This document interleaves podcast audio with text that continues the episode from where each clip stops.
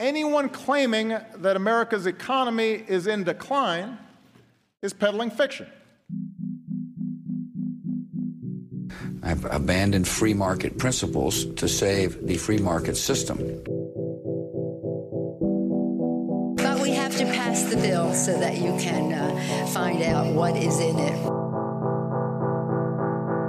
Raising the debt ceilings does not increase our debt. It does not somehow promote profligacy. I know words, I have the best words. Nobody knows the system better than me, which is why I alone can fix it.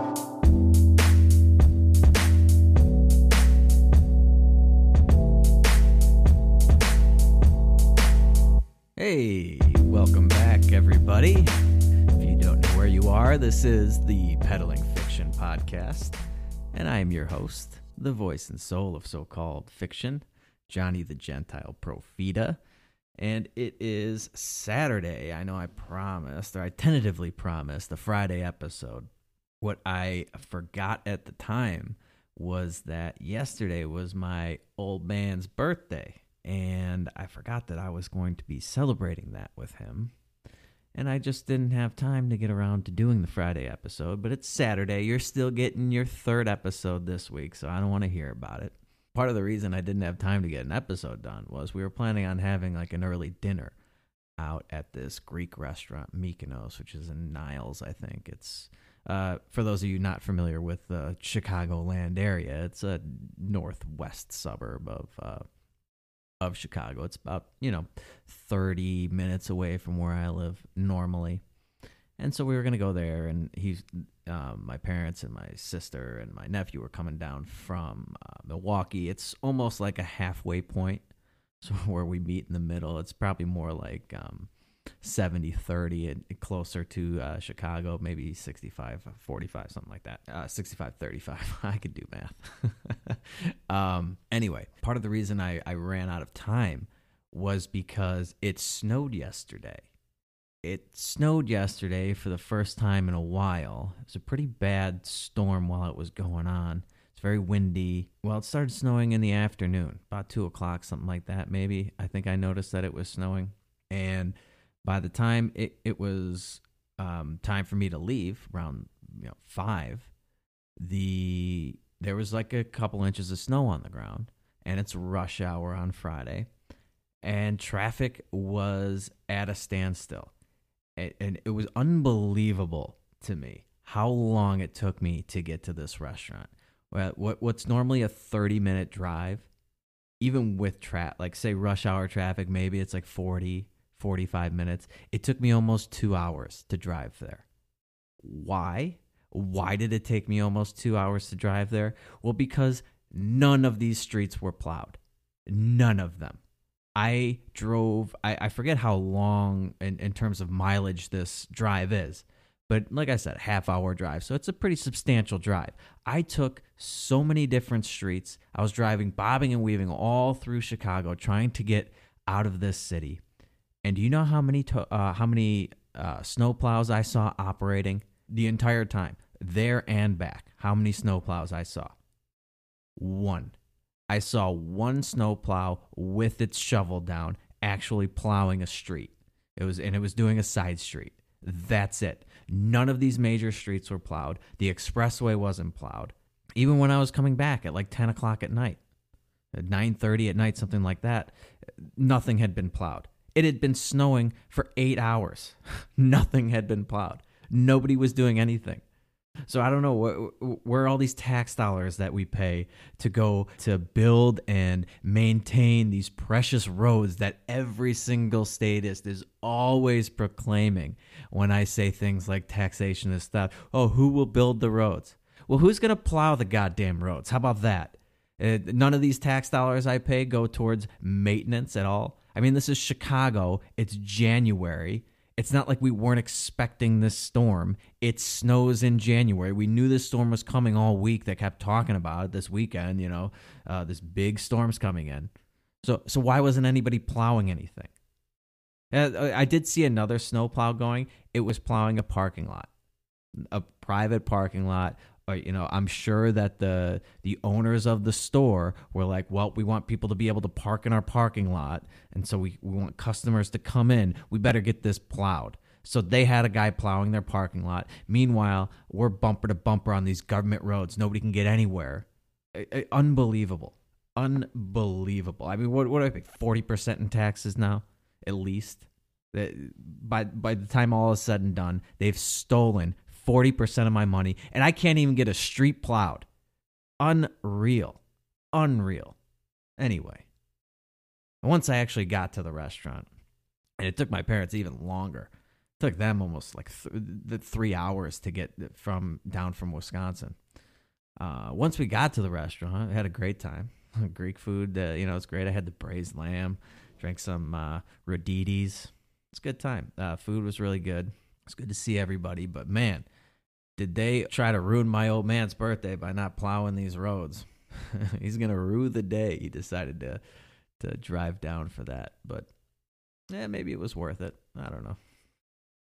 Anyway, I'm kind of excited about today's episode. The reason I'm excited about it is, well, I, I, I'm I've always been interested in the topic, and I think it's a very complicated topic. It's it's hard to explain a lot of these concepts, and so it's going to be a challenge for me to break all of these aspects of the economy down into a way that's palatable and understandable for the average American person. And that that's something I take pride in doing and and hopefully I can be successful because it is very important that everybody understands what's going on with the economy, what's going on in our financial system overall. And, and hopefully, a lot of these really complex, confusing, intimidating topics, I, I can make them a little more approachable and give you a foundational understanding of these things so that when you hear these topics come up in the news or whatever, you know what's going on and maybe you know how to protect yourself against a lot of these hazards that I see later on coming up uh, down the road.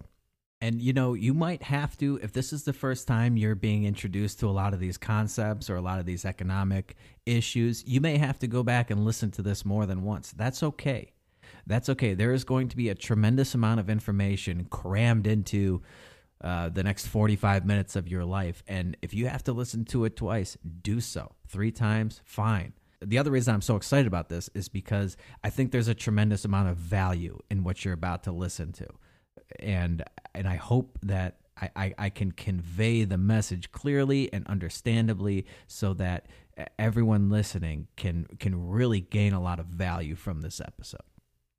So, um, the catalyst for all of this, and I teased it in the last episode, was Larry Kudlow coming out a few days ago talking about how Donald Trump is preparing tax cuts 2.0. And this is, you know, his little bone to throw his constituents before the election and an election year, you know, late summer, these tax cuts are coming. So he'll have something to point to to show how great he is. Another tremendous thing that Donald Trump did for all of the people out there was he gave them these tax cuts, right? And we've got the stock market at all time highs. It just crossed the 29,000 mark, which is unreal, just incredible. And this is all supposedly evidence of a great economy. And Trump's going to be touting this for the next eight months or whatever until the election. He's going to be pointing to how great the economy is doing, stock market at all time highs. I gave you these tax cuts. And it's going to be interesting to see how these tax cuts play out with the voters because you know Democrats demonize tax cuts. Oh, you're just letting the rich the rich get richer, and um, all these companies they're not paying any taxes, and Republicans champion them. They they they love to say that we're giving you tax cuts. The Democrats are actually running on increasing your taxes. Bernie Sanders has admitted that in order to pay for all of these socialist programs, they're going to raise taxes on everybody. I mean, Bernie has admitted this. Everybody's taxes will go up, but you'll get more benefits from the government. So it will more than offset the increase in taxes. That's his argument. Elizabeth Warren and the and the Bidens of the world say we can just tax the rich a little bit, you know, two percent, two pennies, or whatever her thing is. here's here's the big problem with a lot of these tax cuts, especially when the Republicans do them and they tout this as this great thing that they're doing for everybody. Because right now the deficit, the US deficit last year, this past year 2019 was over a trillion dollars. Okay? So that means that the government spent 1 trillion dollars more than they took in in tax revenue actually, if you look at the national debt, it went up by 1.2 trillion. So the real cost of all this government was actually 1.2 trillion dollars more than the government took in in taxes. Okay, they're taking in about three and a half trillion in taxes, and they're spending four and a half roughly. It okay, that is incredibly unsustainable. I mean, uh, when Obama had trillion dollar deficits, it's all the Republicans could talk about. They were shutting down the government over the irresponsible fiscal situations that Obama was putting us in, right? And now they, they champion them and they want to cut taxes and increase spending. That's the, that's the problem that all these Republicans have. They cut taxes and increase spending, and this is supposed to work out somehow, which is insanity. I mean, how are we going to pay for these tax cuts? If you don't cut government spending, what happens? We're not decreasing government spending. We're not shrinking the size of government. In fact, we're spending more than the year before. We always do. The spending always go up. It's built into their budgets, a 10% increase across the board or whatever it is. Each one of these little uh, areas of government have a built-in increase in their budget every year. So, where is this money going to come from? They like to claim that since rates will be lower, the government will take in a larger dollar amount in tax receipts because there will be more economic activity due to the lower tax rates, right? They will get a smaller percentage of a bigger economic pie since the tax cuts will fuel all of this extra economic growth that won't take place with the high rates. They'll take place with the lower rates you know, so there will be companies that make more and more money, and even though their tax rates are lower, they're paying a lower rate to the government. They're actually giving the government a larger sum of money. Does that make sense? So the government will take in more money even though the rates are lower.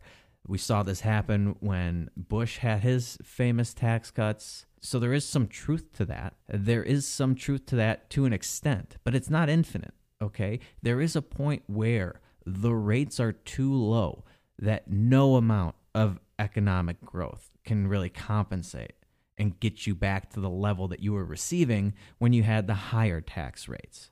Okay, does that make sense to everybody? That's what's referred to as the Laffer curve. Okay, there is this point at which, or there's a rate, there's a certain tax rate where you maximize the tax revenue to the government.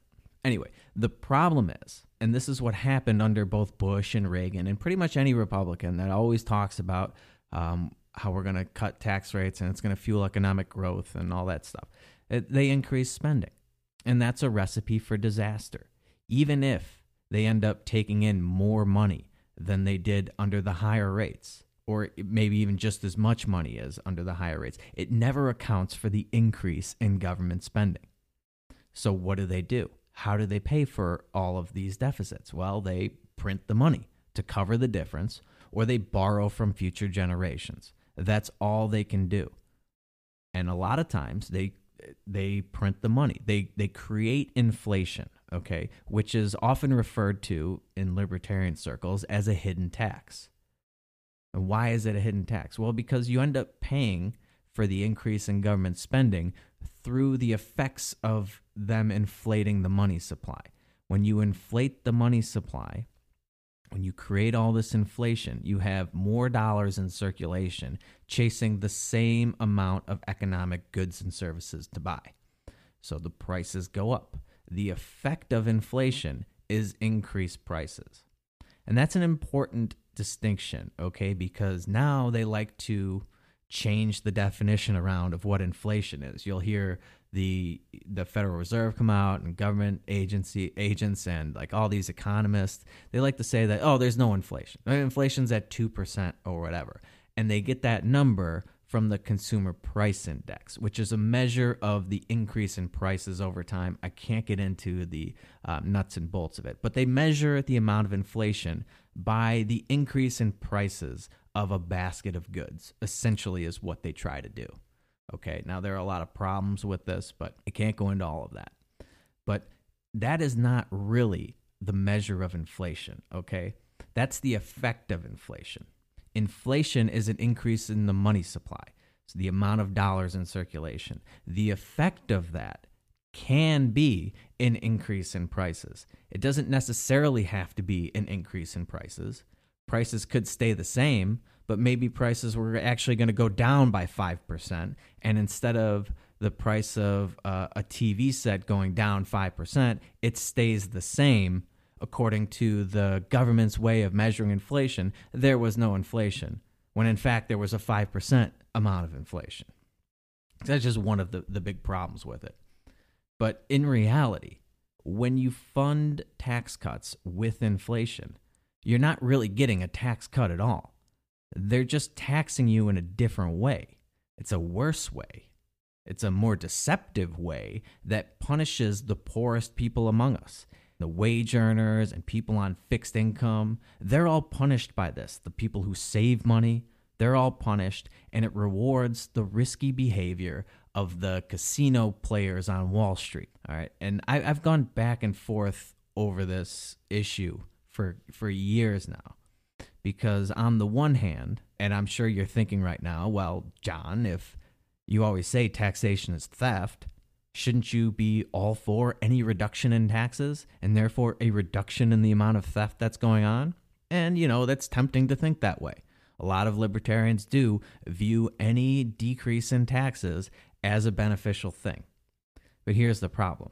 On the other hand, like I just mentioned, they are just creating excess inflation and guaranteeing tax increases in the future to pay for the current level of government spending. Even if we don't end up having to pay for the increases in government spending now through inflation, future generations, uh, your kids, your grandkids, they will have to. One way or another, this $1.2 trillion yearly deficit has to be paid for. They can either inflate it away, in that case, you know, we could end up paying for that right now, you and me. Or maybe that inflation rears its ugly head later on down the road and your kids have to pay for it. Or maybe they have to just increase taxes on your kids and your grandkids to pay for all of this government debt that we are racking up right now. It's the spending, it's the government spending that's the real tax. They could put tax rates at whatever they want. In fact, they wouldn't even have to tax you because we have the printing press. They could they could reduce income tax levels to 0% and we wouldn't have to sacrifice a thing except the value of the dollar because they could pay for everything by just running the printing presses. Spending is the real cost of government. Spending is the real tax. Uh, we have to pay for it one way or another. They can either pay for it through income tax and tariffs and things like that, or they can pay for it through inflation. They have two choices. But regardless of where they set tax rates, regardless of, of, of whether or not they give you tax cuts, the spending level is what you're being taxed at. So you will be taxed at the same amount, regardless of what they actually take from you in terms of the percentage of your income. So, in a sense, to me, when I think about that, it, it seems like we're stealing from future generations. We get all the, you know, supposed benefits of increased government spending right now. We get all these programs, you know, that everybody loves to talk about Social Security, Medicare, Medicaid. Now they're talking about making uh, Medicare for all and free college and all that stuff. So we will get the benefit of that. And we force people who aren't even born yet to be stolen from in the future to pay for it. That to me is a form of aggression. And I can't support it. It's why I can't support any tax cuts if we aren't going to cut government spending, at the very least, commensurate with the, the tax cuts. And I mean actual cuts, not these bullshit uh, cuts to the growth rate of spending that the government likes to trick you into thinking are actual cuts to government. We don't get to have our cake and eat it too. Uh, that's not how this works. So these tax cuts, like the ones before it, are only going to drive our deficits even higher. Uh, we're already at trillion dollar deficits, which is insurmountable. The, the debt grew by 1.2 trillion last year and we're going even higher. And this can't go on forever. At some point, these chickens will have to come home to roost. And the, the president always does this. He, he was talking about how this was a bubble economy under Obama when he was running. We tend to give presidents way too much credit for the economy, right? When the economy is going good, oh, it's the president, it's everything the president was doing. They love to take credit for the economy. And when the economy going it goes bad, then it's like the greedy fat cats on Wall Street, right? And Trump's going to be out there now. What was once a bubble economy under Obama, nothing has changed, but he's taking credit for it, and it's the greatest economy in history now. He's rebranded a big fat ugly bubble under Obama to the greatest economy in the history of the United States under Donald Trump. No doubt he will be out here over the next six, seven, eight months touting all of these economic accomplishments. But what did he really do? What does the president really have to do with the economy? Practically nothing. I mean, he didn't even give you the tax cuts that he always brags about. Okay? The president doesn't give you tax cuts, Congress gives you tax cuts. So Congress gave you Trump's tax cuts in his first term. And if they do another round, Congress will give you the tax cuts, not the president. He, he doesn't even do that. He just signs what Congress puts in front of him. So, what can the president do to influence the economy? It's negligible at best. It's practically nothing. He can manipulate it in the short term, you know, tease this China deal and try to goose the markets for a day or two, get a nice couple of hundred point tick up in the in the stock market, or he can bomb Iran and send safe haven assets like gold and oil through the roof and then he can cool things down and goose the markets again in the short term. But long term, the structural soundness of an economy has very little to do with the president. If anything, I mean, he can deregulate things, which Trump has been doing some deregulation, which is always a good thing, freeing up markets, freeing up people to act in their own self interest. That's always good. But you can't deregulate and simultaneously bail out financial institutions. It's the same thing like with the tax cuts and the spending. You can't do those things both and expect something good to happen. You can't remove the market regulations, replace them with government regulations, and then remove the government regulations, but keep all of the, the, the government implied backstops and bailouts that prevent the market regulations from having any effect. Uh, again, that's going to be a recipe for disaster. And the problem with the little deregulation that we have under Donald Trump, when this bullshit economy that has been, don't get me wrong, completely 100% engineered by the government and the Federal Reserve, this ridiculous economy that we have right now, when it all blows up, the government's going to come out and blame all of the problems that they actually created on the tiny bit of deregulation that we had in the markets and capitalism run amok. And the real culprits, your wise overlords in Washington and the Federal Reserve, they'll escape all the blame. They'll have to take none of the responsibility. They will persist and, and in fact, they'll enact more of the policies that got us in the problem in the first place, and they'll compound the problems that we have in the economy right now. They're only going to make matters worse. This is exactly what happened in the wake of the 2008 financial crisis. Congress came out and they formed one of their worthless, stupid committees or super committees to investigate what happened and what caused the 2008 financial crisis. You think they came up with the right answer? Of course not. What did these geniuses come up with? Well, obviously, obviously we had excessive greed on Wall Street, right? Greed and capitalism ran amok. That goes without saying, of course, from the government's perspective. All of a sudden, everyone just got extra greedy at the same time. Uh, okay, so that was one of the findings of the super committee. And the other main culprit, of course, was the repeal of Glass Steagall. Uh, you may have heard of Gramm Leach Bliley, which is just the names of the congressmen that uh, penned this bill or whatever, sponsored this bill. So this committee takes a look at all the things that happened in the 2008 financial crisis. And they found literally the one piece of financial deregulation that took place over the last like 20 years. And of course, that had to be the cause of it. That was the main driver here. You see, we had a government regulation in place, the Glass Steagall Act. We removed that regulation from the markets with the Gramm Leach Bliley Act. And like 10 years later, something bad happened. So obviously, it was the deregulation. I mean, what else could it be, right? I mean, neither of these things explains any of the crisis at all. This is just ridiculous. This is ridiculous. and it's not surprising that, of course, a government committee gets it 100% wrong. There were people predicting this financial crisis. Ron Paul, as early as like 2002, 2003. Peter Schiff, 2004, 2005, 2006, running up to this this financial crisis, they predicted the people from the Austrian School of Economics predicted this crisis to a T, to a T, right down to the last detail, and it had nothing to do with any of those two things that the government's committee came up with. I mean, first of all, greed is a constant, okay? Uh, we're all greedy all the time.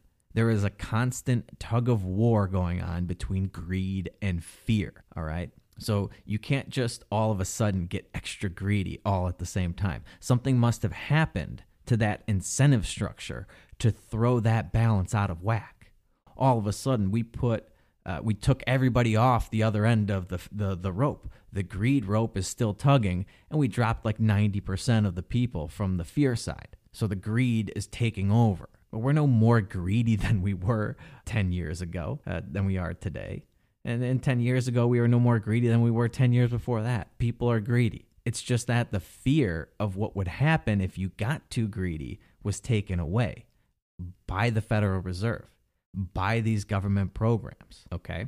And second of all, Glass Steagall, all that act did was separate commercial banks from investment banks. Okay. And I don't want to get too technical here, but literally, that had nothing to do with the financial crisis. The claim is that since these banks were no longer prevented from acting as both a commercial bank and an investment bank. And the difference between the like a commercial bank, think of the bank you have your checking account, right? That you you deposit your money there, they take your money and they loan it out to businesses and things like that. An investment bank, they they they do investments. They they do bond deals. They do, you know, they invest in companies and and they, they take a lot of other other risks in the market. Okay. And so we separated these things in the 30s. And then in the 90s, we said, ah, we don't need to separate them anymore. So they had this Gramm Leach Bliley Act, which partially repealed the Glass Steagall Act. Okay. It wasn't even a full repeal. And the claim is that since they took they partially repealed Glass Steagall, well, that allowed all these banks to get too big to fail. And that was the problem, uh, which is just nonsense. The crisis would have taken place regardless, okay? the Glass Steagall Act did apply to banks, right? And a lot of the mortgage-backed derivatives that that were at the heart of this uh, financial meltdown were created and sold by banks.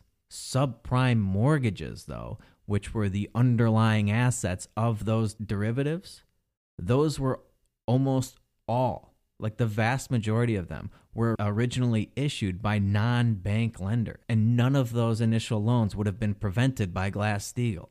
So it wouldn't have done anything to stop the underlying problem. On top of that, all of these investment banks, you know, Lehman Brothers, Bear Stearns, Goldman Sachs, who were all major players in the subprime mortgage meltdown, none of them ever ventured into commercial banking anyways. They were just investment banks, just as they were before Glass Steagall was repealed. This is all just ridiculous. The root cause of the financial crisis was the subprime mortgage meltdown. And at the heart of that problem lies a, a, a, few things. You have the Federal Reserve keeping artificially low interest rates at 1% for a couple of years following the 2001 uh, the 2000 2001 recession. You have uh, entities like the Department of Housing and Urban Development which required uh, government sponsored enterprises, Fannie Mae and Freddie Mac, to purchase more affordable, quote unquote, mortgages to encourage lenders to make loans to low income and minority borrowers, all these government programs that distort the incentives in the market. And in order to meet those goals, lenders began to institute policies like foregoing any requirement for down payment assistance. You'd have these ninja loans no income, no job. You just wrote, down on a piece of paper how much money you made, and they never verified it. Uh, uh, they never did anything, and they they would take unemployment benefits as a as a source of income. All this ridiculous stuff. And again, the majority of these lenders were private mortgage lenders, not even banks. So Glass Steagall didn't apply to them. And not to mention the government sponsored enterprises like Fannie Mae and Freddie Mac not only do they insure over 90% of the mortgages in the US, but they were buying over half of the subprime mortgages at the time leading up to the crisis. They created the market for them essentially. Every bank knew that no matter how shitty the mortgage they were issuing was, that they would always be able to sell it to Fannie Mae and Freddie Mac. They were buying these things hand over fist. They were guaranteed to buy them. That's the moral hazard. And if anything were to happen, anything bad were to happen, the government would step in and bail out Fannie Mae and Freddie Mac because they were government sponsored entities. So, all of the economic activity that was taking place that led to this crisis was created and perpetuated by these government programs that screwed up all the incentives, that took away all the fear in the market, and allowed that greed to run amok. That's what caused capitalism to run amok. It was the government, government entities, government monetary policies, government creations that created all this moral hazard in the market and allowed people to exercise all of their greed without any fear of the negative repercussions. I mean, that in a nutshell is, I don't know how, long it took me to explain that. And what a surprise that the government committees found no wrongdoing on the part of the government, right? It was just that we didn't have enough regulation. so, of course, now we need more. We need more regulation. And, and then we got Dodd Frank, which was a 1,500 page banking regulation bill that had all sorts of crap in it. But the net effect is to make banks even bigger. Okay, so according to them, the, the problem was banks were too big to fail. And now we have this monstrosity this enormous government regulation that only big banks can comply can afford the cost of compliance can figure out how to deal with this stuff. So all of the smaller banks start going out of business. They get bought up by these bigger banks. And the banks that were uh, apparently too big to fail in the first place had to be bailed out by all these taxpayers right? Remember the big bailouts? Well now they're even bigger thanks to additional government regulation so, in the wake of that disaster, your wise overlords doubled down on the policies that caused it in the first place. Bravo. Mission accomplished, as George W. Bush once said. So, um, where are we now, right? And what's going on here? Well, leading up to that financial crisis, a- as I mentioned, we had the Federal Reserve creating artificially low interest rates I think under Greenspan, they got as low as 1%. And he held them there for like two years. Okay. During that two year time period, a lot of malinvestments were made based off of those artificially low interest rates. Okay. And he held them there for about two years. And then he gradually started to ratchet them up. And what was the government's response in the wake of the 2008 financial crisis?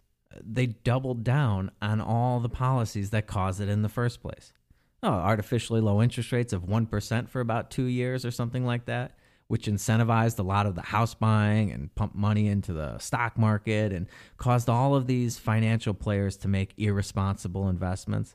Oh, well, okay, now we're going to 0% for 10 years. That that's what we just got through. Was a 10-year period of practically 0% interest rates. And if all of that damage that led up to the housing financial crisis of 2008 was done with interest rates between 1% and like 4%. And most of it at 1% is where it was done. How much damage has been done over the last decade of 0% interest rates? And how do they even do that? How does the Fed make sure interest rates stay that low? They can't just declare it, right? So what do they do? And you'll always hear me talking about, oh, the Fed's artificially suppressing interest rates. They're, they're keeping interest rates too low. How do they do that? Well, essentially, they buy government debt, they buy bonds, they buy treasury bills. And this buying, this constant buying by the Federal Reserve, puts downward pressure on the interest rates of those financial assets. And they can buy them hand over fist as fast as the government can crank them out so that the rates won't rise. You see, if the Fed wasn't there buying, constantly buying more than anybody else, there would be very little appetite in the marketplace for a treasury bill that pays you no interest, especially if you know the government's stated level of inflation is 2%, right? Uh, why are you going to loan money at less than 2%? Why are you going to loan it at 0.15% uh, when you're losing 2% to inflation every year? It doesn't make any sense. So the interest rate would have to increase until it got to a point where the market would be interested in loaning money at that price. And that's all interest rates are it's the price of money, right? And that's why they're so important because the Federal Reserve is essentially price fixing money.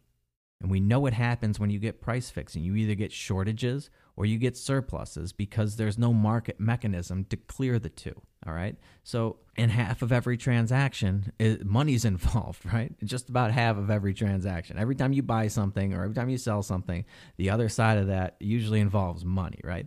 So, where does the Fed get all the money to buy up all this debt to keep the interest rates low? Well, they have to create it out of thin air, and that's all they can do.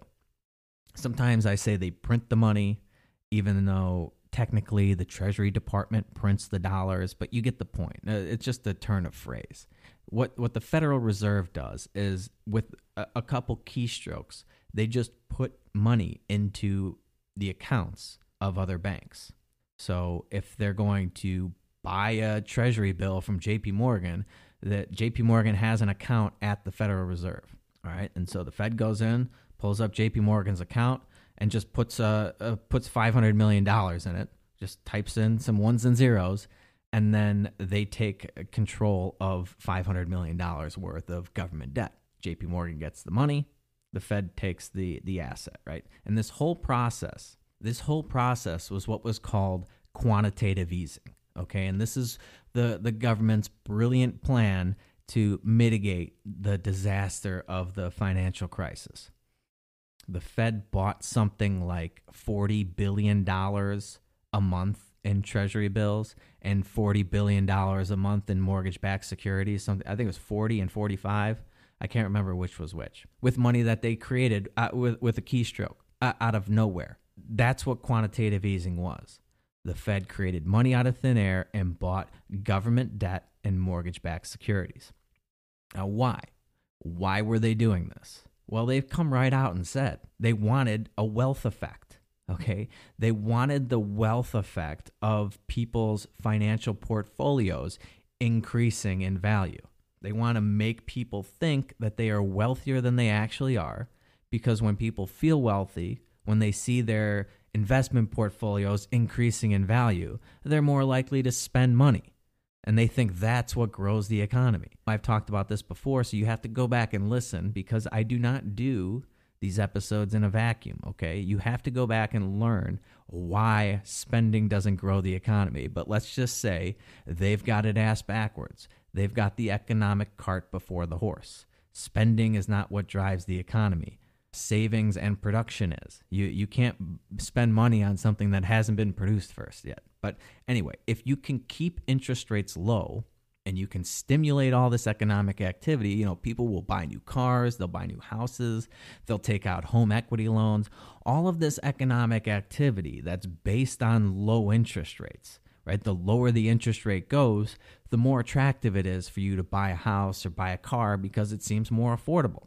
They borrow and they spend and they create the illusion of economic growth. And as long as the rates stay low, well, you know, people will think that they can afford all these purchases. But as we saw in 2008, nothing stays low forever. And when those rates reset, all of a sudden, there's a lot of people and a lot of houses that they can no longer afford the payments on. So, anyway, each month, the money supply during this quantitative easing process was increased by about $80 billion. Okay. All of that money goes to the fat cats on Wall Street. It feeds into this system of economic inequality, right? This uh, the the rich getting richer and the poor getting poorer. The rich fat cats on Wall Street, they get all of that newly created money first, and they get to speculate with it in the stock market and the bond market.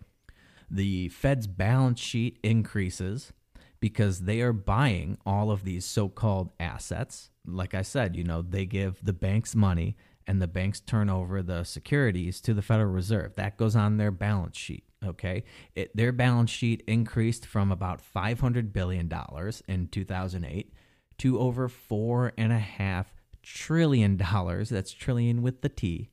By the time they paused QE. And I say paused specifically because they have not ended quantitative easing. And that's well, part of the reason why the title of this episode is QE or not QE, because they haven't ended it. In fact, this past September, they've come up with a new version of QE that I'll get into in a minute. But when all is said and done, when they finished quantitative easing 1 and then they went into quantitative easing 2 and QE 3 and then QE 4, when all was said and done, the Fed had pumped in over $4 trillion in newly created money into the marketplace. And in other words, the Fed was monetizing the debt. They were taking all of the debt that the federal government was issuing and they were turning it into dollars and they were pumping those dollars into financial institutions, into the stock market, into the bond market. That's why prices skyrocketed. That's why the stock market went from like 7,000 in 2009 and the March lows in 2009. The Dow, I think, got as low as 7,000. It's now at 29,000. That's where all this inflation went.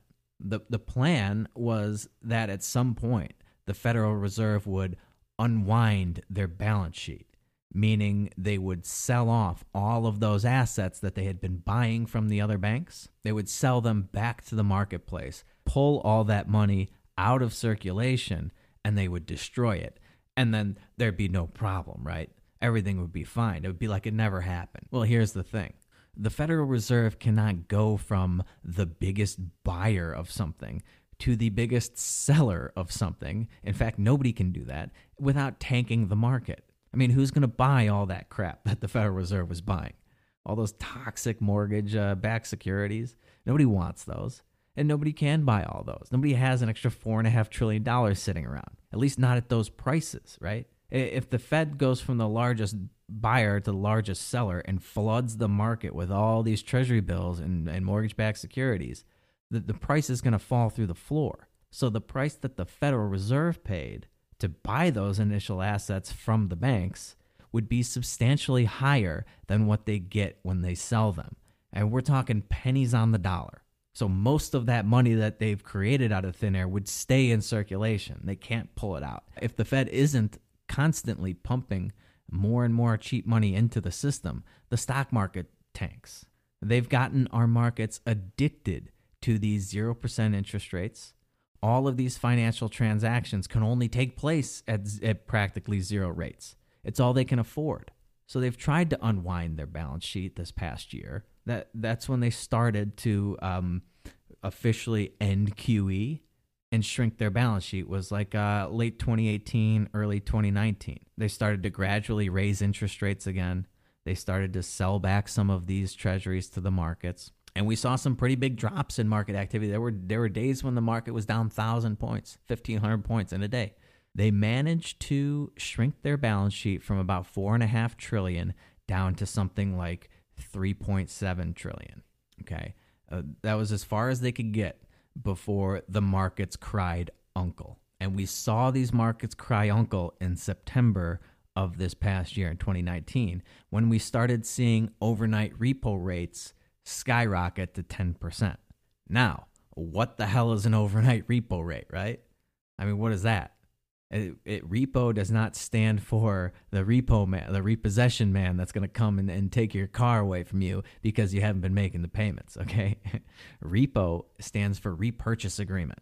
So the repo market is often referred to as sort of like the plumbing of the financial system. It, it, the, the entire system is dependent on it to a large extent. We're talking the transfer of one to two trillion dollars every night in this marketplace, but nobody really thinks about it. Nobody really knows what's going on in there until something goes wrong with the plumbing, right?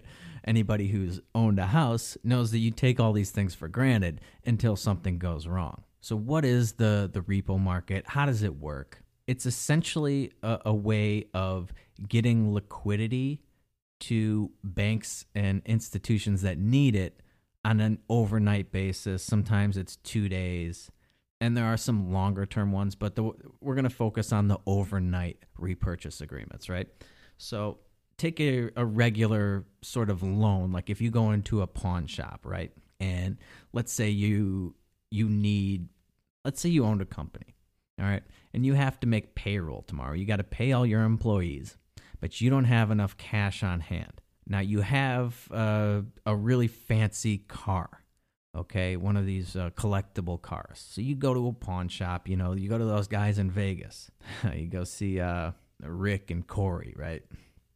And you you go to their pawn shop and you're like, I need uh, fifty thousand dollars because I have to make payroll. I got to pay my employees this week, and I've got some money coming in next week.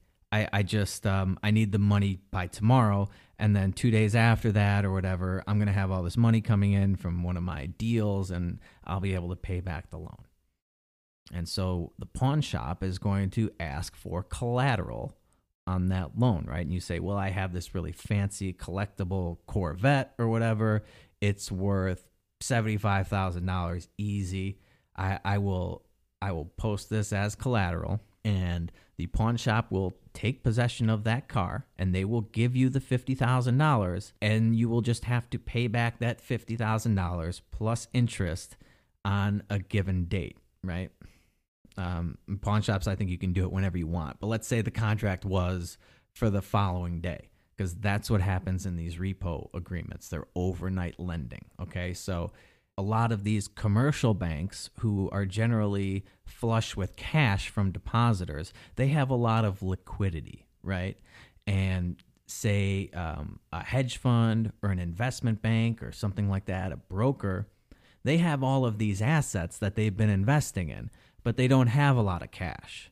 And they need that cash, they need that liquidity to fund their overnight operations. They got to pay their employees. They have to get this bond deal done. They got to invest in this. They got to invest in that. They have to keep the company rolling overnight. And they got other investments that are maturing the following day, which will give them some liquidity.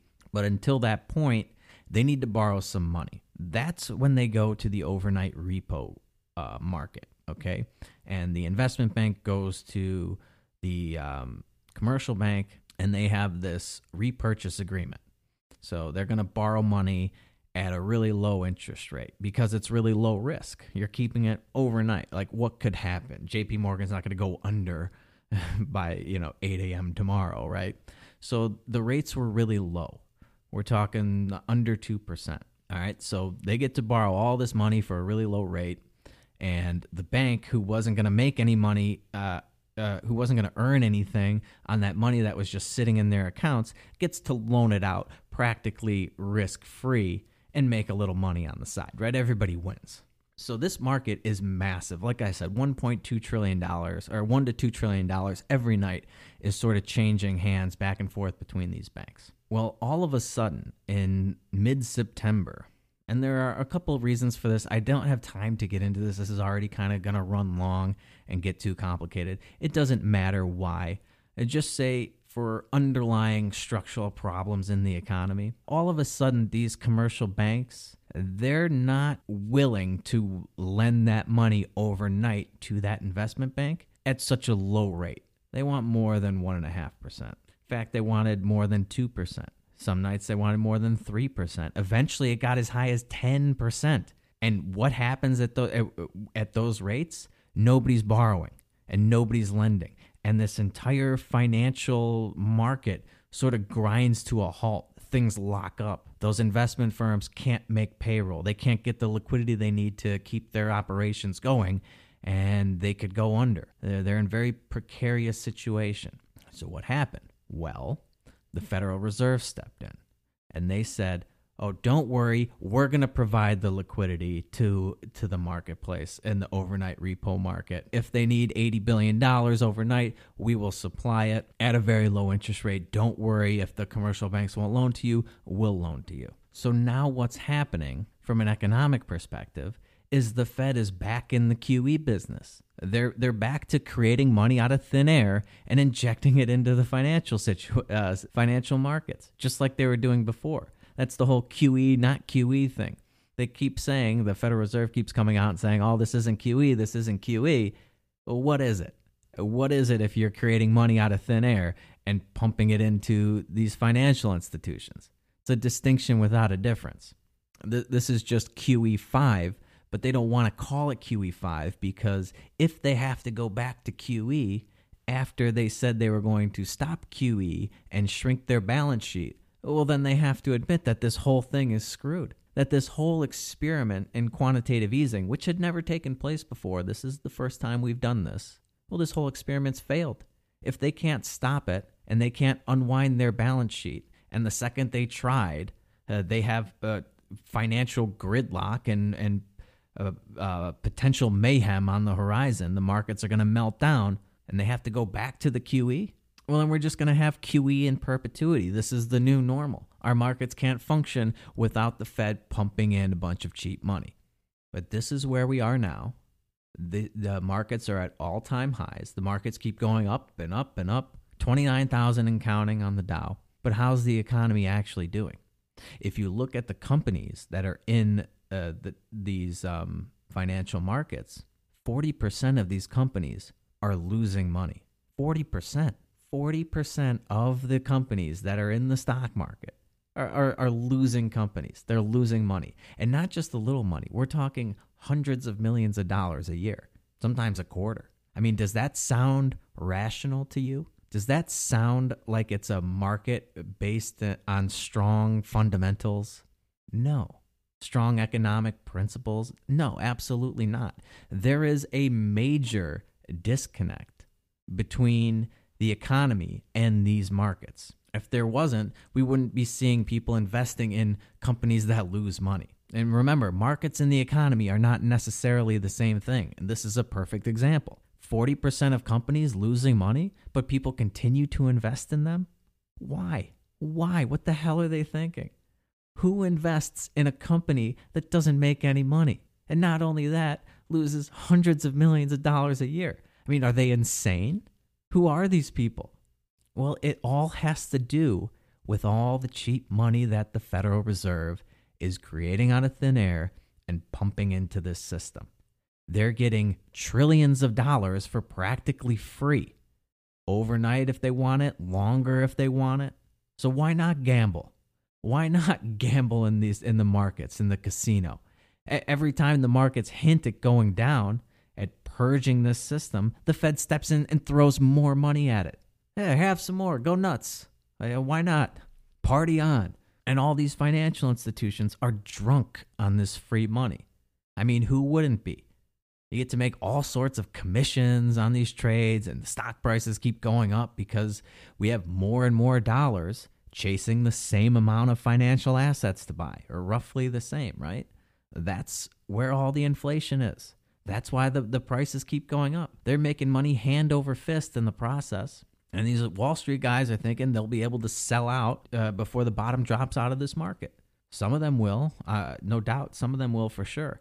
But what's going to happen when all this capital dries up, when the Fed takes the punch bowl away? Because, you know, uh, George Bush famously said, you know, Wall Street got drunk when he was trying to explain away the financial crisis. Well, yes, Wall Street did get drunk but it's the Federal Reserve that's spiking the punch bowl. So, what's going to happen when they take the punch bowl away? Because at some point, they're going to have to. They just do. It's either that or they completely destroy the value of the dollar. They've got two choices. Uh, how, how do you like your choices, right? I mean, and we're talking, when I say destroy the value of the dollar, with the amount of debt that they create, we're talking Weimar Republic, Zimbabwe, Venezuela style inflation. And if they don't prop up the stock market and the bond market with all this cheap money, well, then these companies will go under. All of these companies that are losing money, they're going to go out of business and, and people will lose a ton of money. Markets getting cut in half is not out of the question at all. We, we saw that happen in 2008. Easy. This is the corner that the Fed has painted itself into. Does it save the stock market and its wealth effect, or does it save the dollar? Because it can't do both. It's impossible. Right now, the, the dollar, being the world's reserve currency, is probably one of the few things staving off a complete collapse in its value. But that can change. And what I mean by reserve currency, I don't know if I've gone over this before on the show. Oh, God, do I have time for this? Are you guys still with me? Have your eyes glazed over yet? The reserve currency is, well, when any, any transaction takes place internationally, when, when countries buy oil or they buy uh, things from other countries, all of those transactions take place in dollars. Okay, so this creates demand for our dollars. Like uh, if if France wants to buy some oil from Saudi Arabia, that whole transaction has to take place in dollars. So France actually first has to buy dollars from us, and then they can buy the oil. All of these transactions are taking place in dollars. They have to because we have reserve currency status. But uh, there's nothing written in stone that says the US dollar has to be the world's reserve currency. It's not the first reserve currency, and it won't be the last reserve currency. The, in fact, the only reason we are the world's reserve currency is because we used to be on a gold standard. The US had a gold standard, and the US was this economic powerhouse. And what essentially happened was the US goes to all these countries and says, hey, listen, you know, the dollar is is backed by gold 100%. You know, it's redeemable in gold. So why don't we make the dollar the reserve currency? Everybody can transact in, in dollars and it's backed by gold. So if you ever need to redeem your gold, you just give us your, your dollars. We'll give you your gold. Dollars as good as gold. So we ended up essentially tricking the entire world into using our currency to transact in all these things. So, you know, it simplifies a lot of the economic transactions because you're not doing a million different currency exchanges to sell a barrel of oil or uh, buy a Boeing, you know, some sort of jet or whatever, anything that, that, that takes place on an international level. You don't have to do all these financial transactions. You just use dollars. So it's easier, right? And the dollars are as good as gold. Well, in 1971, we went off the gold standard and we essentially uh, defaulted on that obligation to give people gold for their dollars. But this, and this was supposed to be a temporary thing. And it's now persisted for about 50 years. But who knows? Maybe we'll go back and it will be, in fact, temporary. Just ran a lot longer than Nixon had uh, initially thought. But anyway, so even though we went off the gold standard, which was the impetus for using the dollar as the world's reserve currency in the first place, for some reason, we remained the the world's reserve currency, even though we can now create as many dollars as we want out of thin air. And one of the things keeping demand for these dollars high is that people are forced, and essentially countries are forced to transact in dollars. Um, but they don't have to do that forever. If we don't save the value of the dollar or what's left of it, we could lose that status and a lot of our power and influence overseas, our, our empire. A lot of that goes away if we don't have this reserve currency that we can beat people over the head with. You see, right now, the US is still the world's largest economy. We are a dominant player in the worldwide economy. And this means that the vast majority of international trade and cross-border financial transactions, they take place in US dollars. The US is the center is at the center of global commerce. And it's all because we have this reserve status, a reserve currency status. That's what makes the dollar such a powerful weapon for our government. The US government can threaten foreign countries with nearly total financial collapse if they cut off their access to these dollars. But we may be overplaying that hand because the more we destroy the value of the dollar, the more other countries are incentivized to avoid using it in international transactions and cross border transactions. There's already things going on between China and Russia where they're not using the dollar to transact in. There's nothing set in stone that says it has to be dollars. So there's a lot at stake here for the United States empire if they don't save the dollar. They could lose all of that foreign influence that they love to throw around across the globe. But if they don't save the markets, well, then we're talking about a major recession, bigger than the Great Recession. In fact, they're going to have to rename the Great Recession to something else because this one's going to blow it out of the water. It has to. It's just such a bigger problem. We just blew air back into the bubble that was created leading up to 2008. And it's coming because all of these structural imbalances the Fed has been creating for the last 10 years with those artificially low interest rates, the longest running technical expansion in the history of the markets. All of these malinvestments people have been making thanks to the moral hazard created by the government. Well, that all has to be unwound somehow. It has to. A lot of these companies, and we can start with the 40% who are currently losing money, they all go out of business. All those people that worked for those companies, they're now unemployed. Even companies that are currently making money will start to lose money and go out of business. That means more unemployment. That means less economic activity. And it means even less tax dollars taken in by your bloated government to fund itself. They, of course, won't cut anything. Government never cuts anything, it only gets bigger. So that means bigger government, bigger deficits, bigger budget shortfalls. The national debt continues to skyrocket. The unfunded liabilities, uh, all these promises of entitlements like Social Security that I went over uh, in last week's episodes, well, they become even more insolvent. You've got massive unemployment, so there are less people in, paying into it, right? Wages will have to go down because uh, the economy is contracting. So even the people that are paying into it are paying less into it because they're making less money.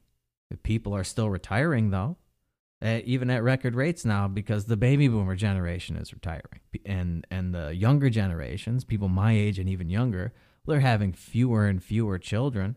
Kids are staying in school longer, longer now, thanks to the the government destroying the value of a college degree. It's all connected because it used to be you could do something with a high school diploma. Now you need a college degree, and then after they got everybody a college degree, well, now you can't differentiate yourself. So you need a master's degree. You got to stay in school a little longer. Uh, maybe now you need a PhD to uh, differentiate yourself. And so all these kids don't start working until they're like 27, 28 years old. So there's 10 years of economic activity that's not taking place because they're in school the whole time. I mean, I could go on and on about all these problems that all seem to be coming to a head in this decade. Remember my episode on the fourth turning, but it's all related. It's all connected. The, the truth is, we need another recession badly. We badly need to unwind all of this crap and purge the financial system of all this gunk. And we need to get back to an economy that isn't funded by debt that isn't addicted to cheap money. The recession is the only way to do that. Right now, we're basically on monetary methadone. We're like heroin addicts. All right, our economy is addicted. Each dose of monetary stimulus is our drug. But the more you take, the more of a drug you take, the less effect that drug has on you until you have to take so much, you, you basically overdose and kill yourself. And we're getting to that point. And now we have the Fed trying to wean our economy off of those drugs, off of that heroin with monetary methadone because they don't like seeing us go through withdrawal symptoms. They're like the worst rehab center of all time. Every time the economy tries to cut out the drugs, go cold turkey, and actually get healthy for a change, they step in and jack us up full of more of the drugs that are making us sick in the first place and it makes us feel better for the time being. Everything's great when you're high. We're high right now. Everything seems awesome, right? Markets at all time highs, greatest economy ever. Everything's tremendous thanks to Donald Trump. but those drugs are going to wear off eventually. They have to. And the hangover and the withdrawal symptoms from this last dose of monetary methadone will be that much worse because we've been prolonging the disease. So we'll need a larger and larger dose to keep us high for as long as possible. And at some point, our economy will die. It, has to. And it, like I said, it's either going to be the markets or the dollar. The Fed will have to decide. That is the corner they've painted themselves into. When it's going to happen, I have no idea. Nobody really does. But I do know that we are at all time highs. Market met- metrics in terms of you know stocks being overbought, uh, they're at similar levels to the dot com bubble and the housing bubbles. We're in the longest running uh, economic expansion in terms of the technicals in history. Never gone this long without a recession. So if I were a betting man, I would say we're close. Uh, we're probably pretty close. But what does close mean? I don't know. The things like this next round of tax cuts and the inflation creation, th- these are more economic stimuli designed to mask the underlying problems in the economy. It would be one thing, like I said, if the government drastically cut the, the, the, spending levels and the size of government and we and then letting people keep more of their hard-earned money that that's great that would be great but if they're just going to go further into debt to afford the tax cuts now if they're just going to pump more dollars into our already sick bloated financial system then that's just another injection of the poison into the patient, and eventually they will kill the economy. So uh, I'm going to wrap there. I guess that's just a long way of of saying that we should end the Fed. that the Fed is an evil institution. It's at the root of all that is bad in our our economy. It just exacerbates uh, income inequality that everybody harps on. And no doubt there would be a level of income inequality in a free market, but it would not be at these artificially high levels that you're seeing thanks to the Federal Reserve. All of the things that our government does that you don't like are only made possible by the Federal Reserve funding our federal government, creating money out of thin air, loaning it to our federal government to bomb countries overseas, to, to spend us into the poorhouse.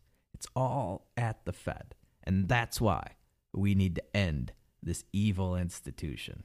I hope I was able to clarify a lot of the um, financial news that you've been seeing and, and maybe I- explain some things, you know, sort of break them down Barney style for people who aren't interested in economics, who don't know a lot about this stuff. It's not as complicated as people want you to believe. But I hope that made sense to everybody, and I hope you were able to follow along and it wasn't too boring because this is all very relevant to your daily lives. And it's very important that you at least have a, a basic understanding of where we're headed as an economy, how we got here as an economy, uh, the, the government's role in all of this, because when this shit hits the fan, they're going to be rolling out the government propaganda machine trying to tell you how this was all caused by greed on Wall Street and, and Republican tax cuts and deregulation, when in reality, government programs, the central bank, monetary policy, they've been poisoning our financial system for decades. And they've been trying to shield us from the ultimate effect of, of all the drugs that they've been giving our economy for as long as possible. So when this all blows up and all these politicians are promising that they have the solution to it, that we just need to do this and we just need to do that, at least now you'll have an understanding of what got us into this problem in the first place and the proper way to get us out of it. And I can guarantee you it's not going to come from the mouth of a politician. All right, so uh, I'm going to wrap there. Guys, I know that you know somebody who needs to hear this episode there are millions of people out there who still don't know what caused the 2008 financial crisis, who don't know how the Fed has been manipulating our markets for the last two decades, that, that don't know any of this stuff. And it's going to affect their real daily lives. So do me a favor. Make sure you share this show with a couple people that you know, at least two people that you know that, that would like to hear it. And the other thing I need you to do is give me a five star rating and review on iTunes. A lot of people use that as a gauge for what they're going to listen to, and we need to get these episodes out to, to the ears of more people. So if you enjoyed the show, give me a five star rating and review on iTunes.